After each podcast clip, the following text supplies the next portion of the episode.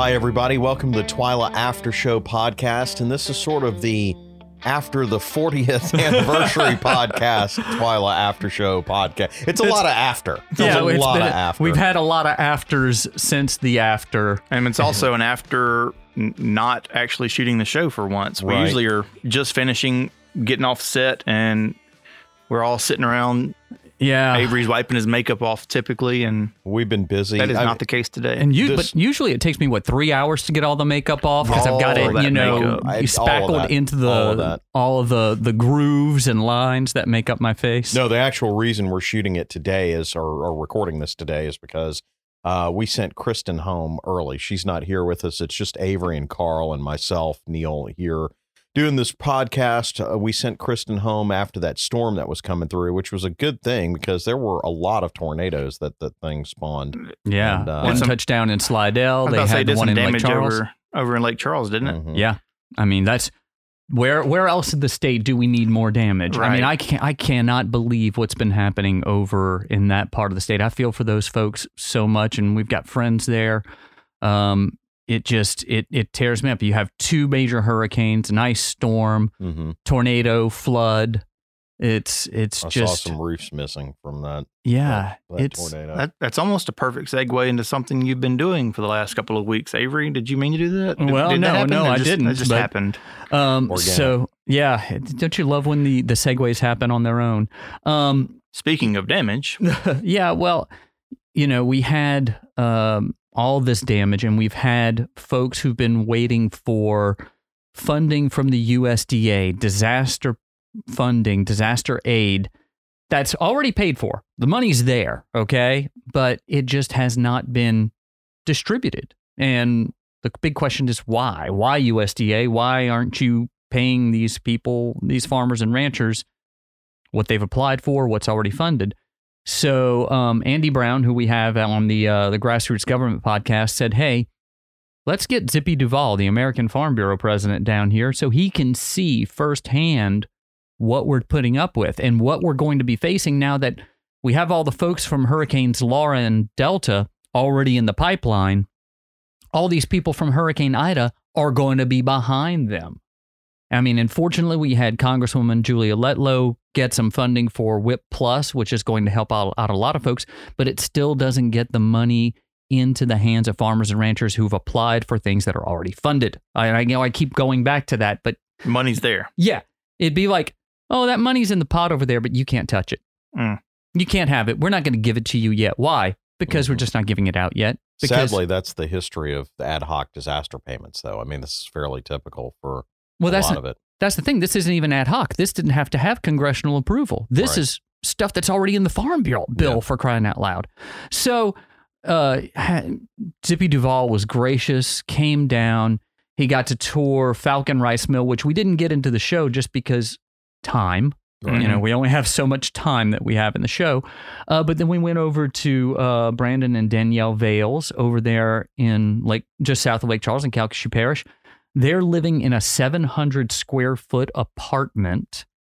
Just added on to their barn. Yeah, Wow. that's part of the barn because their house is still unlivable from a storm that happened more than a year ago.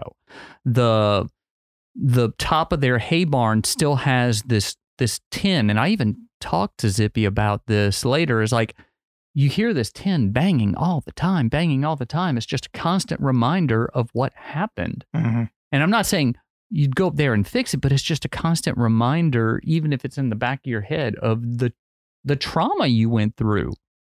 You know? And they got a new baby on top of that. Right. So all of that all that to say, you know, we we saw that and then um he we went to Zen-Noh Grain because Zen-Noh Grain was shut down for almost 2 weeks after Hurricane Ida. Uh, one of 10 export facilities on the lower Mississippi. It might be Cargill and Reserve. It's going to be a while before that is back up and running because those uh, conveyors over the road from between the river and the elevator just completely collapsed. However, Zen-Noh got back up and running, and he had never been to a grain export facility before. Really? Yeah, it was That's his crazy first to time. me. Yeah.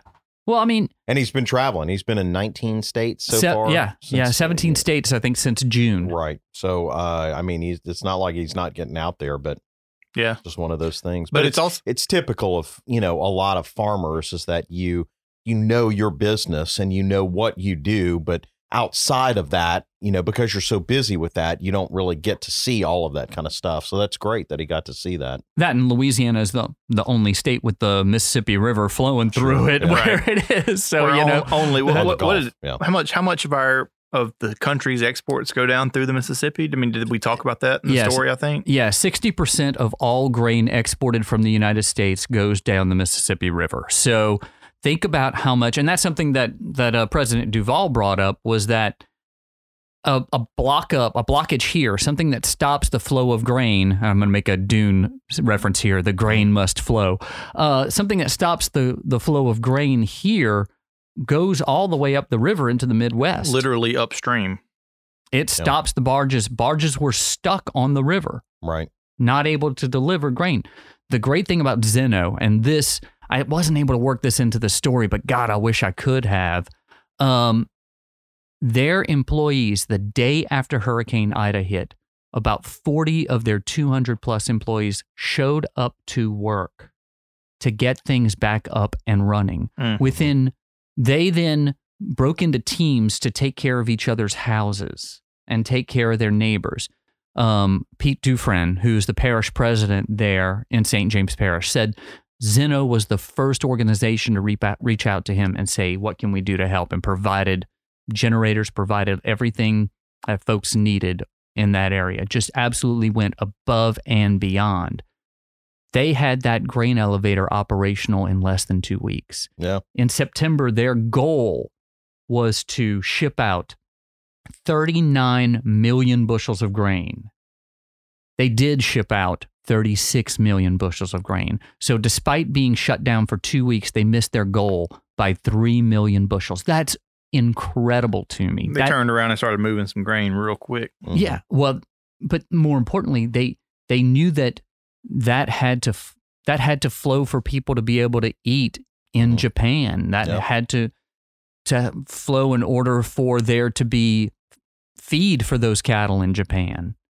Uh, the japanese have a reputation of rebuilding quickly and uh, we could learn something from them in in that regard in terms of speed and working together and getting things done but that said uh, farmers and ranchers are notorious for working together and getting things done ahead of storms, after storms, uh, and so it's good to hear that that's you know it's a bright spot amid all this disaster. That's actually a perfect segue into my story from this week's show. But before we go to that, I'm gonna have to. I'm gonna. I gotta. I gotta claim that good segue. But Neil, you've done stories with the Vales every year talking about the Vales, Mhm. Right? and you mentioned their baby they've had, and Yeah. like they've gone through a lot They in the last couple of years.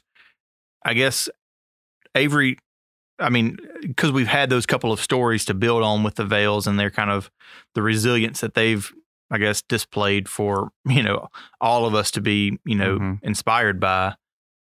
What is their outlook living in the 700 foot apartment with a brand new a newborn still doing the work of the farm? brandon said we're blessed. we're fortunate because there are other people who are still living in campers. There are other people who are still without a home altogether. So um, I think that speaks to his character, to Danielle's character, and to what they're instilling in little Amelia. Is that you know we we might not have much, but we're thankful for what the Lord has blessed us with and that really i i mean I, I i i every time i speak with them i just gain more and more respect They do a great job, and and that's true. But in talking with them, uh, Brandon did say there are days when it's not fun. Yeah. and and it's not living in that apartment. I mean, he's he's grateful for that, like Avery said. But um, that's what concerns me the most, uh, because the reason the Vales and people like them do what they do is for a love of it, and when that starts to wear thin then you really start to you know worry about whether or not they're going to continue doing so because they have options Mm-hmm. you know and uh you know, we had you, we talked about that. I heard you guys talk about that on the grassroots government podcast. Is what happens when the people who make our food and don't want to do it, Mm-hmm. Yeah, that's a good question. I mean, love can only take you so far. right? Yep. You know, you got to still be able to pay some bills. I mean, And and let's think about what we're seeing right now with supply chain issues with consumer products. Right. Imagine if we had to do that with our food as well. And Mhm. We're seeing that though. yeah, you don't have to look far though. You don't have to look far to see what that looks like. Mm-hmm. In when Neil, you and I have both been to Cuba. Mm-hmm. 80% of all food there is imported. Right. And because they're not able to get much of it from the United States, it's pretty poor quality. Yeah. I, I, I can count on two fingers the number of good meals I had in Cuba. Yeah. Um, I mean, the other aspect about that is, is that I don't worry about the United States being able to produce food. It will. The thing is, is that how long can you go without eating? I mean, if the supply chain were to completely break down in seven days, everybody'd be starved to death, you know, who didn't have a supply of food. So it's, it's, I mean, you know, a year from now, two years from now, we could rebuild that infrastructure, but we don't have that in terms of feeding the country. So, Mhm. you know, the, the, the supply chain is a big issue. Um, and it, it it's something I think we're going to see this Christmas, especially with Amazon and gift stuff. They're talking about big delays or ships, you know, hanging off off the, mhm. and without that culture that you see like with Zen-Noh or you know in in rural areas where they get together and work to resolve problems like that i mean it, Mm. it's it's it's just it's going to be bad for us But I am going to say this people in Louisiana will not starve because, gosh darn it, if it crawls and we can kill it, it makes a good Mhm. sauce piquant. sure and i mean that's you know we will get back to basic food production one way or the other Mhm. Mhm. So I, I I think the appeal here is to how make sure that the people who do so and supply us with the abundance that we have have every resource and advantage, and Mhm. that's the USDA needs to get the that money to those people, and we need to develop better relationships, you know, with farmers and ranchers in general, so they feel supported and continue production. And Louisiana Farm Bureau sent a letter to Secretary Vilsack, Vilsack Right. saying that. Um, so you know we've we've done that. Both Congresswoman Letlow and Congressman Higgins have both signed on support to what that le- the message of that letter.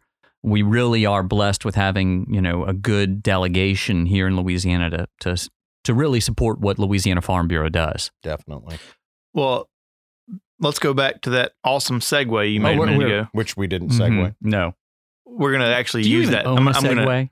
I don't own a Segway. Okay. Never been on a Segway actually, but to pull that back though, farmers helping each other and like coming together. I mean, be it employees of Zen-Noh or farmers that you know maybe were not in the path of Ida, and that's A- Avery's lead to his story this week about the the facility there in, at Zen-Noh made me like light up because it's like, oh, that's a perfect segue into my story about Ida relief that happened Mhm. down in Montegut that I went down to.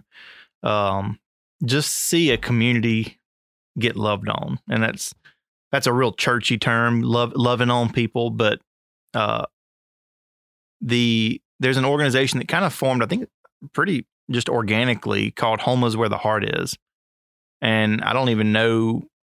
I think Shay Cox had something to do with starting that, and I know that uh, Lauren Bro, cockeyed farmer, Avery, you've done story Mhm. on her. She was very involved. They're both from that area, that Houma area, and this organization just kind of formed of people that were from Houma, in Houma, or were you know displaced from Houma or whatever, and that's they all kind of came together to start collecting items to go and give some love to this small fishing village, Montegut. I don't, and I know we've probably all three been through there, but it's one of those places that's it's a dot on the map. Yeah. And uh, it's right along the Bayou Ter- Terrebonne, and uh, it was really cool to see. There were hundreds of volunteers there, and they kind of created this assembly line essentially for the cars to just drive through this circle. and they had tents set up. They had people, you know, cooking jambalaya, frying fish, frying chicken, and they had all these supply stations set up. And they had, like I said, hundreds of volunteers there. You know, just people had their trunks open, or they had, you know, the bed of their truck empty, and people were just coming by and dropping cases of water, Mhm. bleach, uh, disinfectant wipes, all these like paper towels, rolls of paper towels, whatever it may be, just supplies to kind of trash bags Mhm. to get these you know affected families uh something to kind of get going and they obviously hot meals you know uh and it was really a cool thing to see because you just saw people just smiling biggest smiling faces Yeah. giving those items and then also receiving those items they were just so thankful the connection there lauren bro who got us involved was uh the louisiana women in agriculture and Lauren is involved in that organization. Uh, so is Denise Canatella. She's the Mhm. president of that organization. So Lauren reached out to Denise and the board and said, Hey, can we put a call out to all of our women and see what supplies we can gather? And Lauren is still getting things delivered to her house that women in agriculture are buying. And she's the one that delivered a lot of that. And she had a handful of women that came down to actually serve in Montegut, which for anyone curious, it's about what, maybe an hour, I'm guessing, south of Houma, Yeah. 45 minutes south of Mhm. Houma in disaster plagued uh, roads. So it was a journey for some of these people that came from Opelousas, Alexandria, Monroe. Like that is a journey to come down on a Saturday. So it was really impressive. And she was really thankful for all the women in agriculture that were, she was kind of helping represent. Um, so, but it was just a really cool thing. And she talked about the Louisiana being an ag state and uh, this is just a picture of what farmers do whenever if if they're not affected they go and help those that were Right. and i thought that was just a really cool story that she was just so proud to be part of that that help that came to that that small town that's that fishing fishing town Yeah. Can I just gush on Lauren Bro for just a little bit? i'm sure she probably gushes on you too No, like no, on I your mean- amazing storytelling No, no, it's not. It's not. She is one of these people who, one, the moment that you're around her, you're like, wow, I, I, I, I feel like we can do anything. She and she is an absolute doer. Mhm. Okay, so if she has an idea, it's not just going to kind of sit like to the back of her head or spout out and then be forgotten, kind of like what I normally do. Um, she is going to absolutely go Take full action. force into it. She's going to lean in every time. She inspires positivity around the people, you know, and the people who are around her. Um, what she did with the Farmer Veteran Coalition here in Louisiana, starting it up from absolutely no chapter whatsoever to making it something where it has a sizable following on Facebook, where veterans and farmers are being connected. I mean, obviously, her, her husband Brandon was the in- inspiration there, him being a veteran, and you know, it's it's never someone who's a veteran is never alone in that. The spouse is always a veteran as well, and in so many ways, having to keep the family together and that sort of thing. But I just had to, you know, I, it doesn't surprise me that she would do something like this and get Louisiana Women in, in Ag involved because she is such a doer and just absolutely inspires those around her. So It's- there you go, Lauren. Uh, you can send the twenty dollars to me now. It, it it is a great. The Louisiana Women in Ag is a great organization, and unfortunately, they haven't been able to do a whole lot with COVID over the last couple of years. So it's good to see that they were able to put their energies into this project because Denise Canatella is another one of those women who's a doer, and and you know when she gets a idea about it, she pursues it. So it's you know I'm I'm I'm glad to see that they were able to find a way to serve. I will say this to kind of wrap this story up, but Lauren, I talked to Lauren just to kind of double check and like see, kind of follow up because it's, it's been weeks since this event actually happened that I'm actually getting the story to, to Twyla. But she said there are still organizations gathering resources, coming and putting boots on the ground and working in these in Houma and these surrounding communities because the damage is still there and the people are still rebuilding and still putting their lives back together. But she still has an Amazon shopping list that we are going to share a link to in the description. if you want to go help buy some of those get items, Mm-hmm. they're going to Lauren. They're going to be shipped to Lauren, but she's going to distribute those to those communities that are in need. Uh, so if you, if you want to help, if I mean it can be something from a ten dollar Amazon uh, purchase to uh, however much you want to spend, but there are also these other communities. I think they've given me links. She and Shay have both given me links. I'm going to put some stuff in the description if you want to get involved and help some of these communities. Uh, especially right now, I think one of the things they're working on is trying to work towards Thanksgiving, which is just a few weeks away now, and finding ways to sponsor families who are displaced uh, and affected so much by Ida, finding ways for families like me or Neil or Avery to sponsor a family's Thanksgiving dinner. Um, so they're working on that, some logistics there, and maybe another Twyla story coming up. But that's just some some ways that we can get involved and help some of these communities, even without, you know, driving to Montegut or Houma or Mm-hmm. uh, Thibodaux. So, anyways, that's it, it's cool that there's it's not just when the storm's there and the news cameras are there that they're still involved, and that's which is important. I mean, they're still pulling shrimp boats out of the muck in a lot of those bayous, and they got to do that one at a time with the same equipment each time and pull them out, get them thing. I just saw I follow Frostop and Laplace after I did that story on them. They just got back power yesterday.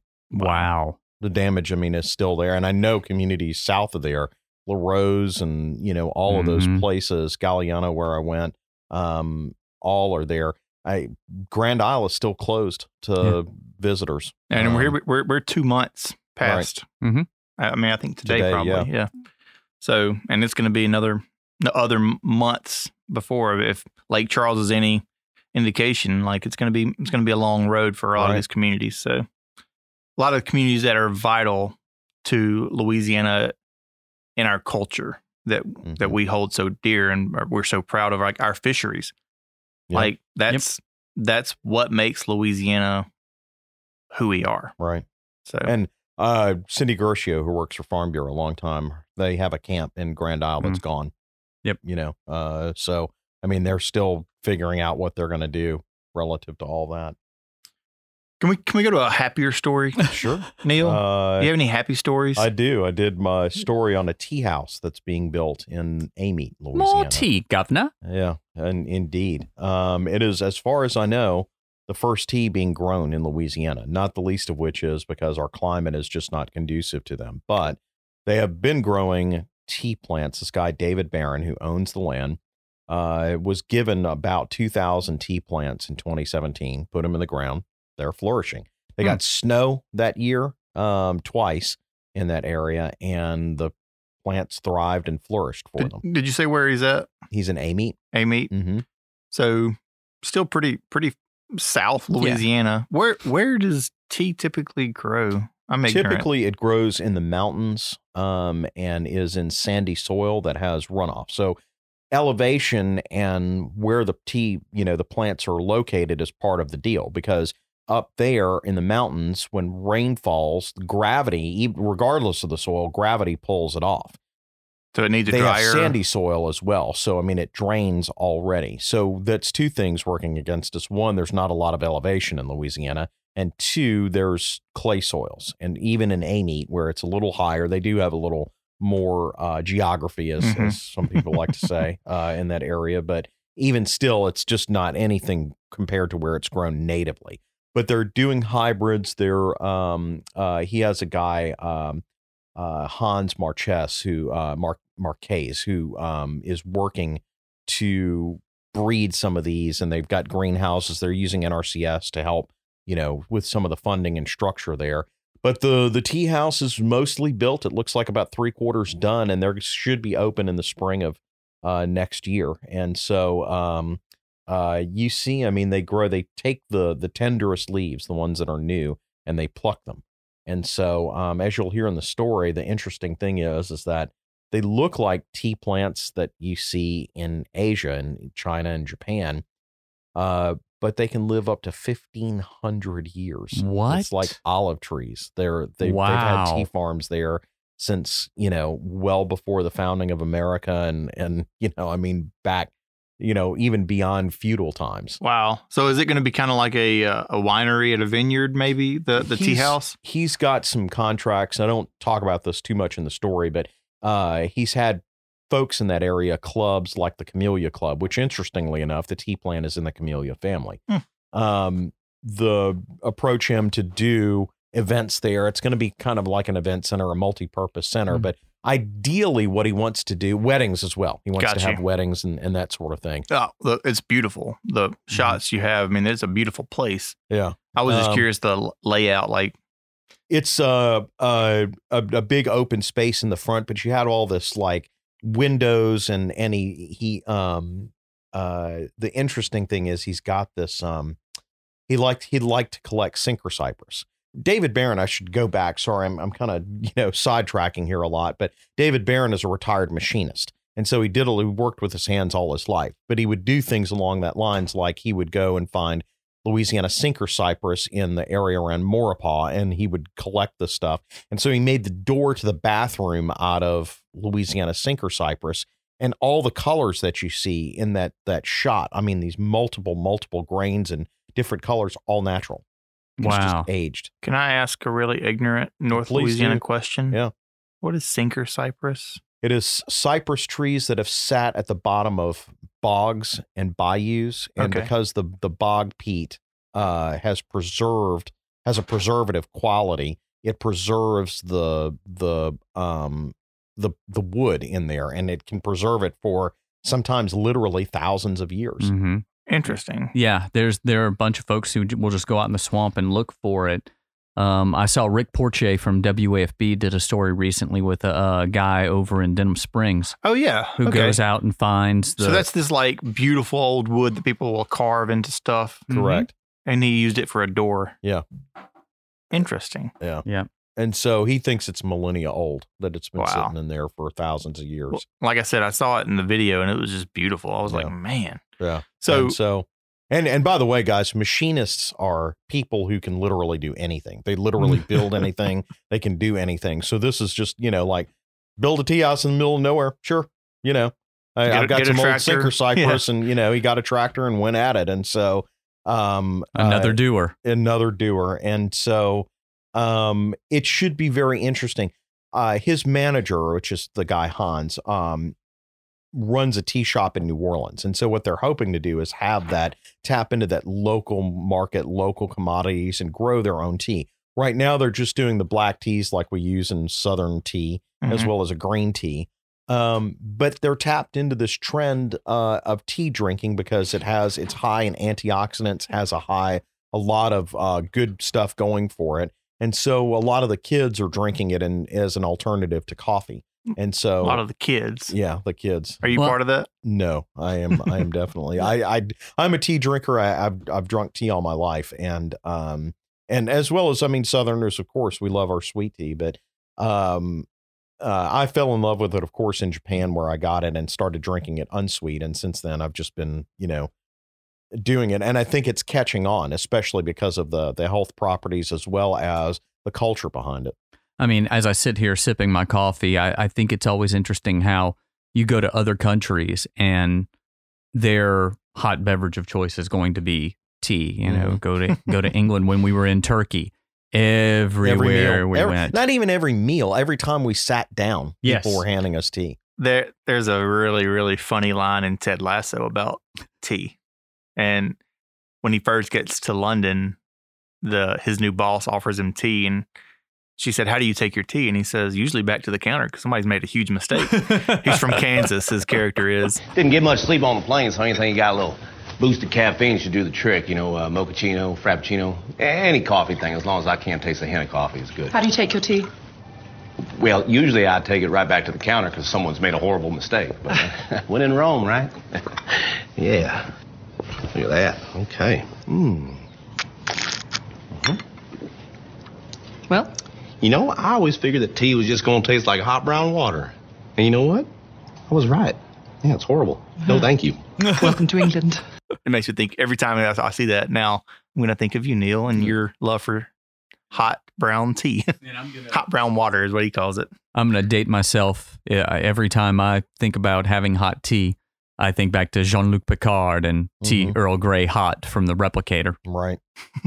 um, I, I think that this is uh, there is a lot of interest out there in it, and there's um, uh, it's interesting to see whether or not he's going to be able to breed the kind of plants that do well. Because right now they're they seem to be doing well and whatnot, but I'm sure there's going to be breeds and and different things that they find that works better for them. So uh, he he does want to expand into oolong and yellow teas and all the Mhm. different varieties. What's the growing cycle for a like tea? Like how long is it going to take to get those plants producing leaves that you can make tea? Are they already? Oh, they've been doing it. I mean, so it doesn't take years and years, Mhm. even though they'll last for no. fifteen hundred years. That Yeah. No, I mean, take. part of it was he was given plants by a guy who got uh, a friend of his who got a hold of some, and so they were already ready to produce. But as soon as they put out new shoots, they're ready to be harvested. That's cool. The thing is, they've got to refine it because I mean they they have two or three acres, and it produces like two pounds of tea. So it's it's a matter of expansion and and getting it to where it's in production and and big enough to where they can you know uh uh have enough for commercially available use. Stupid question. How long does it take to dry out the leaves? They have dryers in the back, and it it the the answer unfortunately is it depends. Um, Mm. the the it it it's not long because one of the secrets to tea is that the fresher the leaves, the better the taste, Right. and so they try and dry them overnight, you know, and and and get them going as soon as they can. well, I'm guessing also since you're talking about these new shoots, like somebody's walking through the field, Picking, picking by hand Yeah. every leaf. Yep. That's some job. That's some labor there. it is definitely labor intensive, which is part of the reason you know they're slow to expand. I guess so. Uh, and they're probably initially just going to offer the tea at the tea house Yeah. there. Gotcha. And you can't take all the leaves because if you take all the leaves, then the plant dies. Right. And and um so it's only the new leaves are the the best or what they're taking. And so they they, you know, uh they're just picking the the top stuff and then they they have a plan for each plant to grow in a certain manner so they're taking them off the side so it can continue to put out branches and and grow. Pretty impressive. That's neat. Mm. Yeah.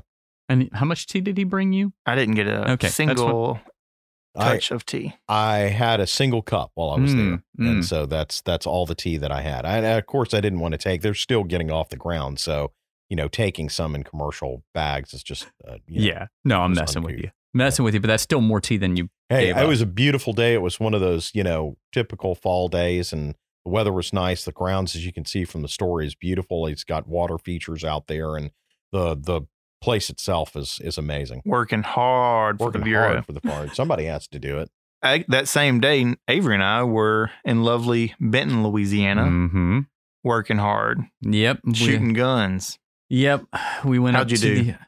Uh, you know, uh, I will go into that in just a moment because you know it's the the tenth Louisiana Farm Bureau Sporting Clays shoot, uh, which goes to benefit the Ag in the Classroom Foundation and the Louisiana Farm Bureau Foundation, which funds the Linda and Wayne Zaunbrecher scholarships. Um, they had about about almost twenty teams come out and compete. First, and, and- I'm going to interrupt you. You did a really good job getting all of those names right, and Oh, hey. it just flowed. I'm, I'm impressed. It's like I've been here for It's like uh, you've done this before. a hot minute. I'm Uh, impressed. That's a thank you. mouthful. appreciate that. Um, but yeah, the the money. Twenty all- teams ish. Yeah, and so and then there were the the um, raffles as well. I didn't uh, win. there, which yeah, we we all contributed to that. Um, did not win, did not win at all, but that's okay because it's not about winning. The But students won. oh, the students. I'm gonna tell you now, the best score.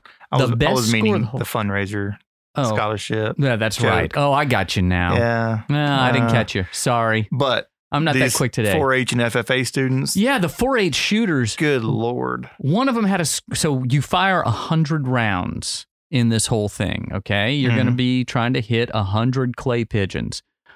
One guy, one I, I'm trying to remember if, wh- which student it was, but it was one of the 4-H shooting sports uh student kids uh got a 97. The highest score for any adult was an 89. Yeah, it was nuts. I mean, it was that said, I shot a 39, okay, which means that if you're moving and I have a 20 gauge shotgun, there is a 61% chance that I will miss you. I'm a little bit larger than a clay pigeon. You are. So I would probably hit you. That's true. But Was that a threat? no, no, because I don't, I, I didn't even own the 20 gauge I was using there. I want to get one because I love It was. It looked like fun. I would have loved to have been. I was shooting photos, not Mhm. shotguns. I was uh, shooting video and shotgun. So I'd put down one to shoot with the other. But it really is a lot of fun. And I think that uh, the fact that COVID had put this off a whole year and a half mhm. probably hurt the turnout a little bit. and it, it landed at a different time than, than Right. normal. So we're going to go back to spring next year for the 11th and really hope to to see more folks out there. But it it's always beautiful up there at Los Paloma. Uh, it you're just kind of in the middle of of the woods and uh, Kind of just disappear off there in the yeah, out, out, just away from the world. it was nice. I enjoy, uh, even though I don't go out and do much sporting clay shooting on my own. I enjoy the opportunities to do it. It's just a lot of fun. Yeah, one thing you see about those types of events, and I know you've been to these types of fundraisers for Farm Bureau too, Neil, but like seeing the people getting everybody together Mhm. and the teams and the interaction afterwards over lunch or, you know, just that kind of thing is what Farm Bureau like where that's where Farm Bureau shines, it seems like, because whenever people are together and and you know, interacting and That know, camaraderie. that camaraderie, yes, for sure. And that's Mhm. that's what you get when you're shooting with a team. Yep. I mean, you get the whole day of The other thing I want to say on. is that there's not many organizations that you'd want coworkers to get together armed, you know, just shooting at stuff. Oh, And, man. uh, true story. you know, And- you got to have a lot of love in a in an organization to have that happen. We had a good team. It was uh, Kyle McCann, assistant to the president, uh, There you got a myself, uh, Wendell Miley, who is Two the Yeah. the safety director here. So we we had the safety director there to make sure we were all staying safe, and the retired uh, assistant to the president, Jim Monroe, was with us. And, Another ringer. Yep. Uh, you So know. basically, they carried you. Is that is that Oh, the story here? For That is sure. the story. Uh, yeah, I I did not help the team much at all. I wish I could say that I did, but I had a lot of fun. yeah, You know, sounds like my fun. my shoulder wasn't sore. Life was good. I was very jealous shooting pic photos, and I was like, man, I want I want a shotgun. I want to be shooting. It looks it looked like it just it gave me the bug. I was at home editing these photos I took, and I was looking up shotguns. I was like, I want to go do this. There's one at Academy that I looked up that's only like 480 bucks that I'm seriously Hmm. That's thinking about probably the one that all these these 4-Hers were shooting with. No, I'm certain they had some the of those $2,500 It's nuts. custom stock, uh, 40 different chokes based on what they were doing. that was kind of wild. I want to talk about my story because we're getting a little bit long. So for any of our listeners, I'm sorry, but I got to talk about this story. Neil got to go and enjoy this beautiful fall day out on a tea farm Friday. This week, I went out and enjoyed a beautiful fall day in a cotton field, mm-hmm. which is m- That's like your probably- favorite. Probably my favorite. Sorry for all the sugarcane and rice folks out there, and the corn farmers. I'm family, but uh, cotton is where my heart is, I think. But I got to go out to a fa- cotton farm in uh, Oak Grove, and they are picking an incredible crop right now. And to make it even better, have y'all done market prices the today? prices are absolutely nuts. They're They're, a dollar ten a Mhm. pound. Dollar ten a pound. Yep. Good lord. That's where So- they closed yesterday. That's insane because that's even better than these guys are tickled. There's some cotton on TV right now, but they're picking uh well above average uh for their About farm. three bales was what I heard. for well, this farm in particular was around that, yes, but I mean it's I think the statewide average is around 1,100 pounds right now, which Mhm. is a little over two bales. And uh, to add another bale to that, on Mhm. top of these great prices, these farmers are just tickled. Uh, knock on wood. But one thing we talked about in my story, I talked with the Rawls family. It's three brothers and a and a father, that all farm together in West Carroll Parish, and they're like, yeah, this is cool, but inputs are going up. Mhm. Fertilizer prices. Fertilizer are prices are way high crazy. right and they now. talked about that. But also, this great crop they're having right now is good, but it, it is necessary to to offset the not so good years that they've had in previous years or will again have. And the dad said the quote that that sealed it for me. He said, An old Jenner told me once, whenever I got into farming, he said it's like a pendulum. You're gonna have good years and you're gonna have bad years. And you gotta learn to make it in the middle. Is what he what the, what the the lesson the life lesson he learned. And you could hear that echoed by the all the, the sons that were farming. They're like, I mean, this is good and all, but like we gotta we need these kind of years to make it through the not so great years. But they were tickled and the crop was great. And I just had the best day out there in my favorite crop, shooting drone video. It's hard to beat good drone video from a uh, a big pretty white cotton field. And Carl shared that uh, those pictures from from some of that uh, on our Instagram and Twyla uh, accounts on Facebook, and so you should go check those out. Yeah, I'm gonna Yeah. actually today. I'm gonna post uh, just a clip some of my drone footage that didn't get. Uh, it's better than the stuff we're looking at on TV right now. I must say. The Sorry. December contracts are at a one thirteen. They Oh. just showed on RFD. Wow. I mean, for cotton. Yeah, because your guy was saying, uh, Mr. Rawls was saying that, uh, you know, seventy cents a pound Oh, is yeah, that about what they make is what they were getting back in the eighties, in the the- seventies. seventies. I'm sorry. I'll Thank tell you, you the quote because I didn't use it in the story, but he said when I started farming in the seventies, uh, we would get about seventy-two cents, seventy-four cents for a, a, a pound of cotton, and even still today, when the markets aren't at a dollar, they're typically landing somewhere in that range.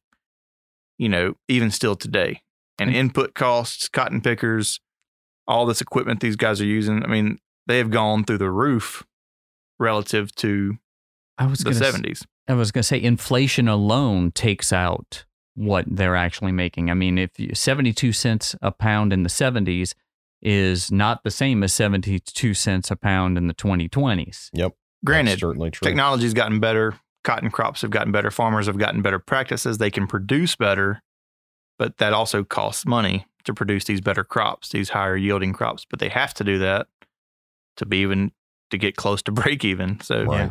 it's kind of a it was a wild thing. And I, I actually did have a conversation with my dad yet again.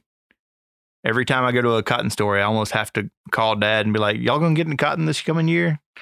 And uh, I think it fell flat yet again Hmm. something to do with the the stress of growing a crop that late into this late into the season. Yeah. You can love it only so much. Well, But- I I remember 2008 going up there after Hurricane Gustav and riding through cotton fields in They a were boat. shredded. Yeah. I mean, it was we Yeah. were we saw big white fluffy bolls of cotton floating. Floating in water. Mhm. Yeah. It's hard to pick it whenever it's on the ground. Yeah. So, anyways, Well, it's good to see that they had a good year this it was year. they were very tickled about a good year. Yeah. So I I, just had to share some some of that good news about my favorite crop. We appreciate that. And the cotton has a smell about it that is Oh. just so it's so clean, so pretty. I, I tried to ask. I was I was telling Brittany when I was on the phone with her that morning driving. Uh, I was driving down to uh, up to Oak Grove, and I was coming through Concordia Parish, and I saw some cotton on the side of the road. And I was like, "Oh, I can just smell it now." I'm getting excited. I really couldn't smell it yet, but uh, I was like, "I can just see it, and I, I'm smelling it." And she's like, "What? What is wrong with you? What? What are you talking about? Your smell? You don't smell anything." I'm like, "Oh, it's a smell. There's a smell." And then she's like, "What does it smell like?" I said, "I don't know. My childhood." Yeah. but it's hard to put into words. And I actually asked the Rawls guys that too, and they were just kind of like, I, I mean, clean, Yeah. it's a clean like smell. fresh. That's what Mhm. it smells Mhm. like. Like fresh linen. Except any candle you've ever smelled in a pottery barn or a Bath and Body Works doesn't come close. I'll say No. that. No. So I find those just overpowering and Yeah. and that's that's a whole other episode of the Twyla After Show. another episode Speaking of which, we are hopefully not going to go another month without doing one of these Twyla podcasts. for all of Uh, our listeners. I'm sorry. Well, it's we've It's- had life happen. I mean, that's the reality. We've been on multiple shoots. Neil has shot things that haven't even made air, like a pollinator story. Uh, I'm full full disclosure. Um, you know, my my mother had a fall, uh, so that means I've got doctor's appointments and those sorts of things. My my son has doctor's appointments and the like too. Yeah. Um, and Monica's mother had pneumonia. Yeah. Um, and so she's been with her in the hospital. So uh, we haven't seen much of her around, and she's getting better. Mon- Monica's mother is getting better, so hopefully it continues. Yeah, We have done other podcasts. We've done the grassroots government podcast since our 40th Right. with Yeah. Mississippi Duvall, and I'll, I'm going to put a link to that because I show think people should check that one out Yeah. too. it's Well, it's it's worth listening to. I'm going to throw a little promo in there right There there. But we've been busy, Cross but promotion. hopefully we can uh, get back on the horse and, and really stick this uh, through the rest of the year. We'll see. yeah, We're going to try to make that promise to you, listeners. my calendar looked crazy, but that's uh, Calendars are going to look crazy. It may be just a couple of us from Yep. now on, but Yep. we're going to make it happen. All right. Well, on behalf of Carl Wiggers, Avery Davidson, and myself, we'll uh, see you next time. bye. It's not the same. It's not. it. It's not. I don't know why you did that. I don't know why I did you it. You just either. ruined it. I did.